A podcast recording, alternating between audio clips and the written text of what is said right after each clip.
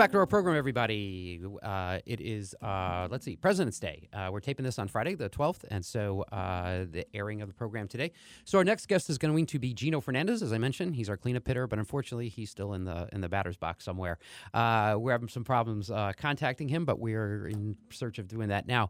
It, I'll tell you what, what, some of the topics we were going to talk about with Mr. Fernandez when he gets on the line is. Um, there has been some really good news um, in the Catholic school community right now. Um, quite frankly, I think for a year that's been so difficult with the COVID situation and coronavirus and all we've been through, um, I, I, really think when we look back on the year 2020, 2021, uh, in terms of the history of Catholic schools, this year is going to be an exemplary uh, year in terms of the example that the Catholic school leadership, uh, the teachers, uh, the people who work in the Catholic schools have demonstrated. And it's just been amazing that they've been able to continue on educating. They've done it safely. Uh, they've had challenges, they've overcome those challenges. And I think one of the things that we wanted to talk about with Mr. Fernandez was that um, in trying to thank those employees for that we, have created is what's called the uh, gratitude fund and on the line now with us after that great introduction is gino fernandez gino are you with us I am. I didn't hear the great introduction, but I'm, I'm happy to hear it when I when the program airs. Well, you're the cleanup hitter, so you better come through. so I was just saying, uh, you know, we have a lot of good new things to talk about. It, you know, it's Catholic Schools Week. Uh, we have the Gratitude Fund. We have good test results from the iReady. We have the application for the scholarship tax credit going on. You know, it's been a rough year, but I think we've, you know, to use the saying, we've made lemonade out of lemons. So tell us a little bit about the Gratitude Fund and what went on there and, and, and what led to that. Well, Bob, the School Gratitude Fund was born of sort of uh, the Cardinal and I um, looking at this unique year, as you called it, um, and seeing who the really heroic workers, yeah. you know, at the front lines were. And there are teachers and the staff at our Catholic schools that day in and day out educate the 45,000 kids in the Archdiocese of Chicago. And because our teachers and school staff have made such an extraordinary effort this year from the quick pivot to remote learning to the in-person reopening plan in the fall, we felt they deserved not only our appreciation, which we always give them, but some you know remuneration. So um, shortly after Thanksgiving, um, we began you know a campaign uh, in Chicagoland. Uh, to help our teachers, help our principals, help our janitors and the frontline staff at our schools. And we were able to raise more than $1.4 million from the generosity of parents, uh, of corporations, of uh, you know, of the members of the Archdiocesan School Board, uh, in order to reward our teachers. And and I think that that is just great, and I'm sure we all feel the same way. That's just a token of our appreciation, and we know the reasons why Catholic school teachers, employees, the maintenance staff, the leadership, everybody does this is it's mission driven. I mean, it's really we're here because of our, our faith, because we care about uh, educating young children to be the best people they can possibly be, and it's mission driven. But you know, even with the dedication that they've that they've uh, demonstrated, it's still good just to say thanks in in, in a way that's tangible. And I'm sure uh, you know there's there's really no financial remuneration we could do that would be appropriate for some of the sacrifices these people have made. It's it's been an incredible journey with them. That, that, that's very right, Bob. I mean, I I have met a lot of our frontline yeah. teachers and um, and principals, and they are in it because of the mission of Catholic education. They are in it in, for the kids themselves to educate uh, them in faithful citizenship um, with great academic standards, but with a faith-filled, you know, moral environment. That's why our parents choose Catholic schools. I think that's why our teachers, um, you know, our heroic teachers, uh, feel fulfilled. Many of them told me that that is why they choose to educate in the Catholic school system. Yeah, it's funny. You know, you were mentioning the pivot that we did last year from uh, from in person to remote. I had actually kind of forgotten about that. it's yeah. funny. It seems like ten years ago now. So it just tells you what we've been through. And I was saying in the lead-in, I said, you know, I think someday in the future we look back on this year, we're going to say, you know, that was really an amazing. What they did was really incredible. I, I, I think sometimes sometimes we forget that because we're in the moment still. But I think we're going to look back on this, and, and thanks to your leadership and many others, I, I think it's going to be one of those moments we're going to say, geez, that was really remarkable. Um, so the Gratitude Fund is out there, and, and, and, and that's kind of underway. And I think we also want to talk about, you know, we, we're kind of touching on just the, the overall, I think the arrow is pointing up for Catholic education and Catholic schools. I, I know our enrollment's down a little bit because of the preschool situation, but I think we're going to rebound real strong from that in 2021. And, and I think part of that rebound is going to be the good work that's been going on with the scholarship tax credit and all the things that's been going on with that. I mean, we have what, 5,000 kids that now get, getting scholarship tax credits throughout the state. Uh, I don't know what the specific numbers in the arch, but the donations, um, Anthony Holter was just indicating, were up from 2020, uh, from, from last year. So I, f- I feel good about where we are, but we have a long way to go. It's actually 15,000 kids to attend Total. over 400 private schools statewide.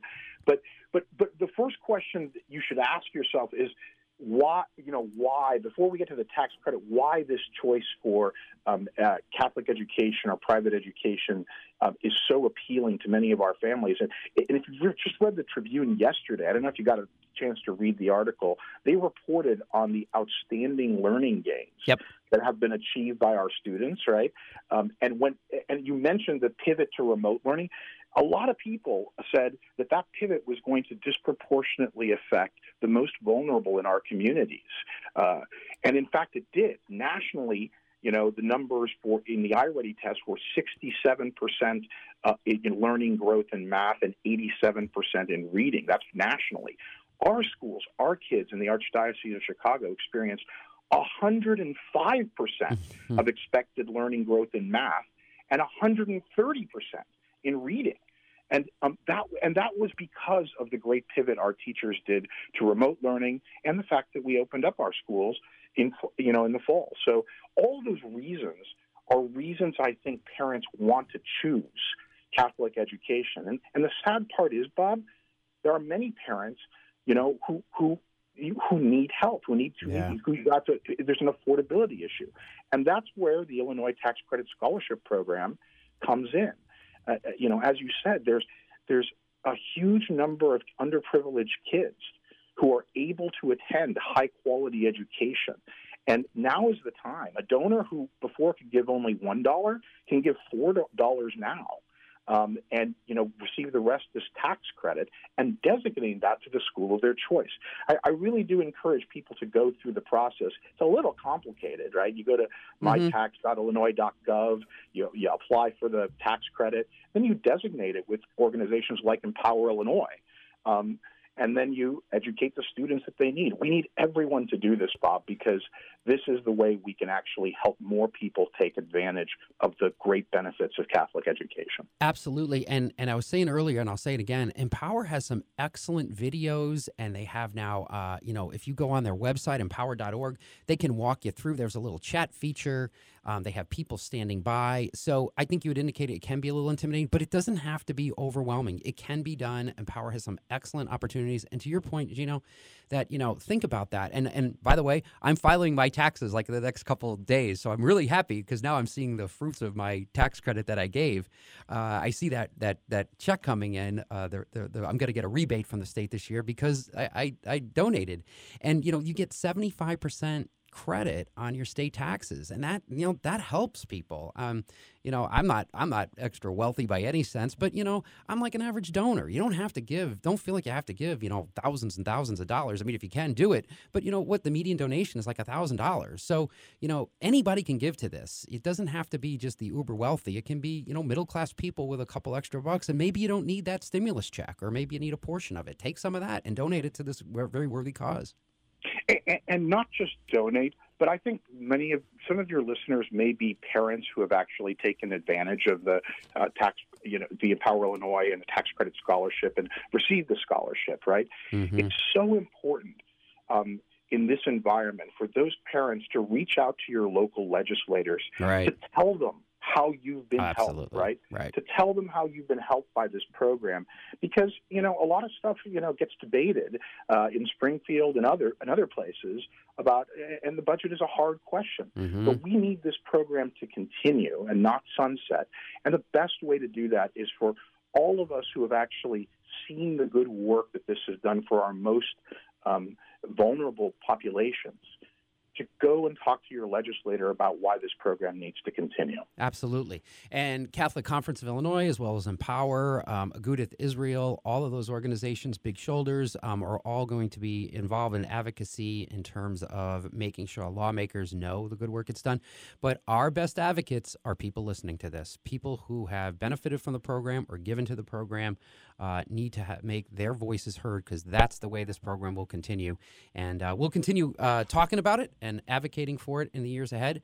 And uh, hopefully, we'll have a reauthorization here next year. But I think you're going to hear a lot about that in the next couple of years. So, a lot of, like I said, a lot of good stuff going on with Catholic education. Um, a lot of people involved doing really yeoman's work. It's really gratifying to see.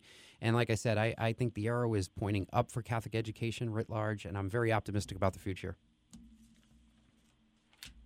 Gino, thanks for taking some time to join us this morning. Uh, looks like they are uh, got to run, and so thanks for uh, taking some time this morning, as well as to our other guests. Uh, we had uh, Chris Ann Murphy on, um, Anthony Holter, uh, Gino Fernandez, we just talked to, and Representative Adam Niemerg. Thanks for listening, everybody. This is Bob Gilligan of the Catholic Conference. We'll be back on the third Monday in the month of March. Wow, that sounds like it could be actually above five degrees in March. Thanks for listening, everybody. Uh, Got to run. Have a good day, good week. Uh, God bless, and uh, looking forward to talking again soon.